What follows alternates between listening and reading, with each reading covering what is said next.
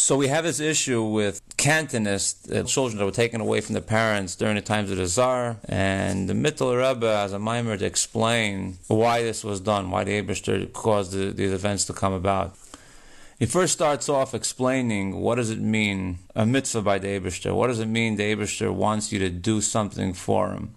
The truth is that this that Abishter wants you to do a mitzvah is a lot higher than anything that we could understand. And this that certain mitzvahs came into understanding, and they were given reasons, is only to be able to answer to the Goyim or anyone that asks us what's the logic behind it. And as we know that Chukim don't have that reason, even that external reason. But the truth is that both the Chukim and the Edus and Mishpatim, they also come from a place that's higher than understanding. And the only way that we can relate to them is just like a little child that is repeating over words from a very wise man. And even though the child doesn't understand the depth behind it, and he really doesn't get any of the wisdom at all, he just memorizes it over and over again so that he can repeat over the words.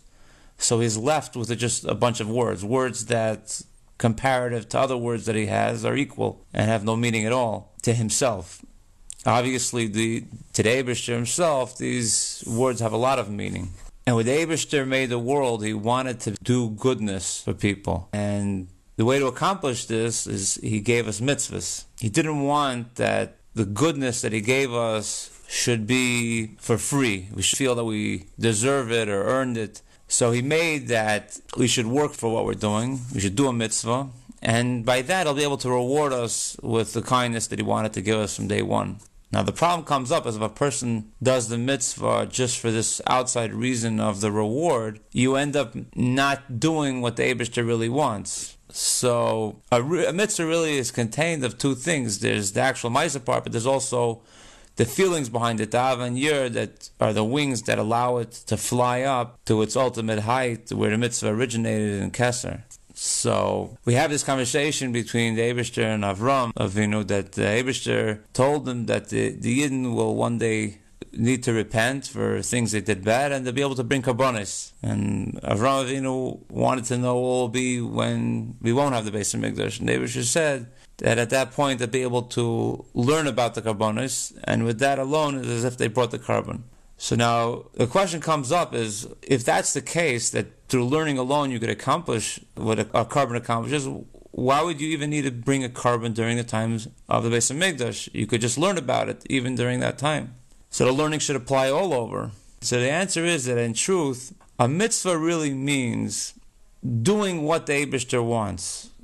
Wherever you find yourself, if you're in a position that you could do more, where you could actually do a Maisa for the Abishter, so the only way you could actually express that feeling of wanting to connect to the Abishter and doing his mitzvah by actually bringing the korban. If that possibility is not available, so then you fulfill it through learning about it.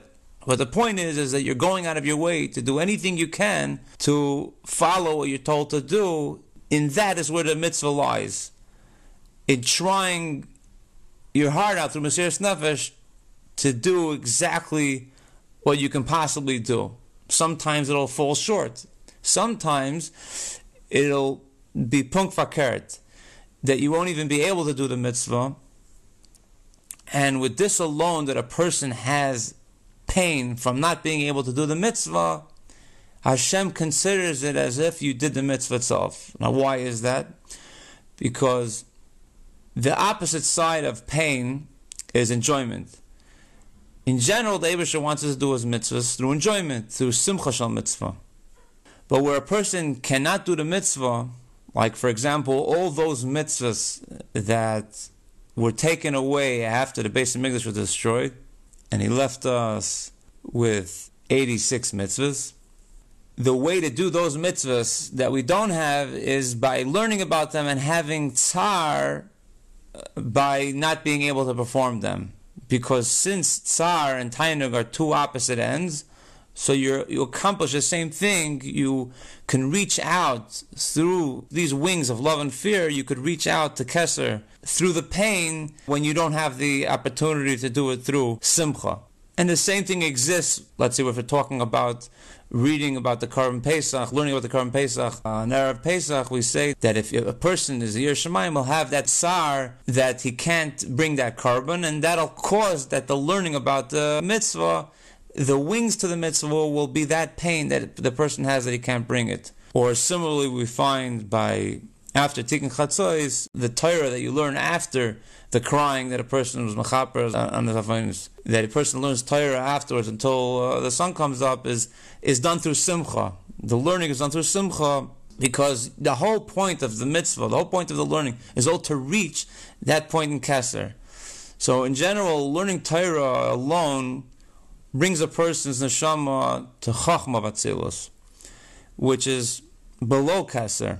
But what enables that that learning should go up to Kesser alone is depending on what we're talking about, if, it, if he cannot do the mitzvah through the tsar that he has while learning about that Korban oilah, it causes that as if you brought the oilah and you reached the keser alone. Like the example that we say Ketores and the Zamakayim before davening is a person is supposed to feel to have bittul and achna before davening, in order to accomplish, person should break himself is by feeling the pain that he can't bring a korban. Now, all this will help us understand why is it that these Cantonists had to suffer and go through what they went through. So, to be clear, the only reason why the Abishter removed his mitzvahs after the base of English was destroyed, it says that as as a deer turns around while it's running away to stare at you, so the same thing the Abishter after the Churban which he took away all of his mitzvahs, and there was the stalkless of the iris. The iris went back up into into the original place. It says uh, elsewhere that Elchav Ashuva al Abishir goes up to a very, very high place during the whole Zman Agalos. Uh, obviously, the, the, more pain the Galos, the longer the Galos, the higher the spot that he's re- that he's returning to, which will cause that later to come down from a higher place. The Ratze will equal the Shuv, will return from that place, will have much higher areas. But what happened after the Churban, that all the mitzvahs were taken away, the turned his head back around to face us, to face the Yidden, and the the remaining mitzvahs were given back to us. The Pei Zion mitzvahs were returned to the Yidden, the mitzvahs I say. Now, in general, mitzvahs loisa say were never bottle. An example he gives is like a doctor that tells a patient to stay away from certain foods and certain cold temperatures, and then the doctor says, and after that, I'll prescribe the medicine that you need. So the Maimer says that it doesn't matter the amount of the medicine, which in our case would refer to mitzvahs say, what matters is, is the patient guards himself from all of those negative things and negative foods, which in our case refers to loisase. So if a person guards himself completely from all loisase, so then the mitzvah can bring down irish. If and if God forbid the other way around, he writes there that even one loisase can block that the mitzvah say can't bring down what they're supposed to bring down into this world. So in truth, the reason why the Abish's light was removed from our world after the Churban is it wasn't done as a punishment. The example given is when someone has a friend and they, they love that friend and anything the friend does that will cause negative feelings, so that love will dissipate, will go away. And the same thing here is the Abishur is really looking forward to be able to to tava to be able to give kindness and goodness to, to us. And when we stir that by doing averes, so automatically the light goes away. It doesn't it doesn't have a feeling anymore that it wants to come down to our world, and that's not um, a punishment. As a side thing, as a secondary thing, in order for our neshamas to separate that bad, that blemish that is clinging to the neshama after a person does something wrong, it's it's actually a kindness that, in order to wipe that off, the person goes through Yisurim. But that's separate from the fact that the Abishter, his light, so to speak, is removed from our world whenever Yidden sin. So now getting back to the story of these uh, Cantonists, the Abishter, after going through all this time in Gullus, felt that everyone's just doing mitzvahs and anashim l'mada. That uh, no one's doing it from the heart. So even these 86 mitzvahs that he gave us that we should do, we're not reaching the point that you're supposed to reach, which is Kesser. There's no wings, there's no love and fear, there's no heart in what we're doing. So, since the world is dependent on mitzvahs that Klal Yisrael does, and if the Klal Yisrael is not doing mitzvahs, so the world should technically be destroyed. So that's what took place. The Chela Shemayim were quaking that what's going to be with the whole world after the base of is destroyed. And it continues during that time of the Cantonists that the Abisha felt that there's no feeling towards his mitzvahs. So he wanted to destroy the world. And he took these neshamas, these boys that uh, were taken away to the army, they should cause these soldiers to go and cut beards off of these young men and, and stop them from keeping Shabbos in order that whatever pain caused that yid that wanted to keep Shabbos and he couldn't, it proved that he taka does have that rusad liba, he does have that feeling in his heart towards David's mitzvahs because we like we said before that the opposite of tainug is tsar and this tsar brings about that the taka is a tainug in David's mitzvahs and we're not just doing it mitzvahs on nashim lamada. And even more so, whenever these soldiers did get a chance to do a, a mitzvah properly, and they rejoiced that they had that chance and they did it with tremendous feeling. That also brought about that it showed how much they enjoyed doing the Abish's mitzvahs. Now, all this brought about that these soldiers should save the world from being destroyed.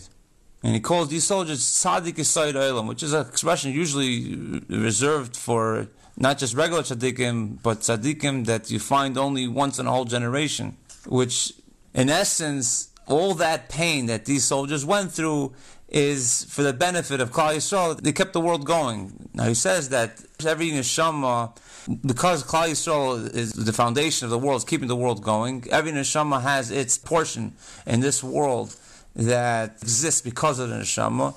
So the Abishah makes it sometimes a neshama is tested in his own home, and sometimes a neshama is forced to go out, whether during war whether during travels. A person is forced to go to a certain spot in order to elevate the sparks that are in that spot because he's responsible for the existence of that spot in the world. Now, you could say that there's tzaddikim in general in the world, and why do we need to go through to have these specific uh, souls that they should become cantonists and go serve in the, in the military. He says that there's there's 600,000 different uh, neshamas, and every neshama is divided up again into 600,000. And it's possible that because the general soul of, of these 600,000 is not doing any mitzvahs with any feeling, so the Abisha will cause that just one spark out of that whole neshama should go out and prove itself that it does have feelings for him and it does have uh, Rusa Deliba that it wants to be close to the Abishter. And he says that even if the situation is where there's one out of a thousand soldiers from these cantonists that ended up serving the Abishter the way the Abishter wanted to have simcha whenever something he was able to do and pain from not being able to do. And let's say the other 99% fell off the derech. He says first the the sutton has no taina on them that oh before you weren't serving the Eibushter properly because what we, what you did now shows on on the past that when you're sufficient you that you also don't care. He says the sutton doesn't have that taina, and he says this that the neshama that one soul out of a thousand managed to accomplish and show the Eibushter that, that you didn't care about your mitzvahs. So it's enough that that one neshama was able to do it for everyone else. And through that, the neshama was able to refine and separate good from bad. Like in order to bring about the final redemption, you have to separate all good from all bad. And he says, like when someone puts silver through a refinery, so there's many steps a person could take to try to refine it more and more. Now, if you only go like the first step, you'll end up having that even in the psilus, even in just the raw metal, you'll have pieces of silver sitting inside of those that, that psilus because it wasn't refined so much. But if you refine it all the way, even in the small psoilos, you won't have the silver sitting there, and which is similar to what we're saying here about even if you only have one neshama that refine the good from the bad, having a fire in his heart towards the Abishter, that'll cause that even by the ones that didn't make it, that didn't do what they were supposed to do, those other 99% of the soldiers, that the bad is also refined from the good because of that one soldier. And he brings down that by the Egel Azov, these Erev Rav, the, the, fact that they were mixed in between the Yidden, so that's what caused that the mitzvah shouldn't last forever, like we have now during Golos. And if these Erev Rav would be in Mitzrayim, they wouldn't be able to cause the Yidden to sin. So, in order that we should be able to have Torah mitzvah should be forever and ever, you have to separate all good from all bad. And like it says, the Rishoyim have to become so separated that you see that a Russia is Taka Russia. He doesn't have any good mixed into him. So he becomes separated on his own that he's bad. Now, there's also a concept that whatever a person puts in now during the times of Gullus comes a Keli for all the Giluyim that will take place in Moshe Mashiach that'll be on that high level of whatever effort it was put in during Gullus. And he says, like, that it appears that the water covers everything across the whole ocean equally, but there are certain parts of the ocean that are deeper than others, and that's because, like we're saying now, that the person made a keli, the preparation for later. Now, this mimer from the Mittler Rebbe was quoted by our Rebbe, and he brought down that this same concept exists by Russian Jews that were behind the Iron Curtain the pain they were going through, and they still kept mitzvahs, betachas ahider, that they didn't give up even on small things. And the same idea that we're saying now, that because of them, they held up the whole world. A side note is also that the Mittler Rebbe found out about this gzera of the Cantonist seven years uh, prior to it happening. He was by the tziyun of the Alter Rebbe, his father, and he told him about it, and there was nothing they could do to stop it. And there was a time where the Mittler Rebbe was farbring with all the chassidim until the early hours of the morning, and it was very besimcha, and he thought that maybe it pushed away the gzera. And then when he was uh, dozing off, his father, Alter Rebbe, came to him and told him that this is a serious time and we can't prevent it.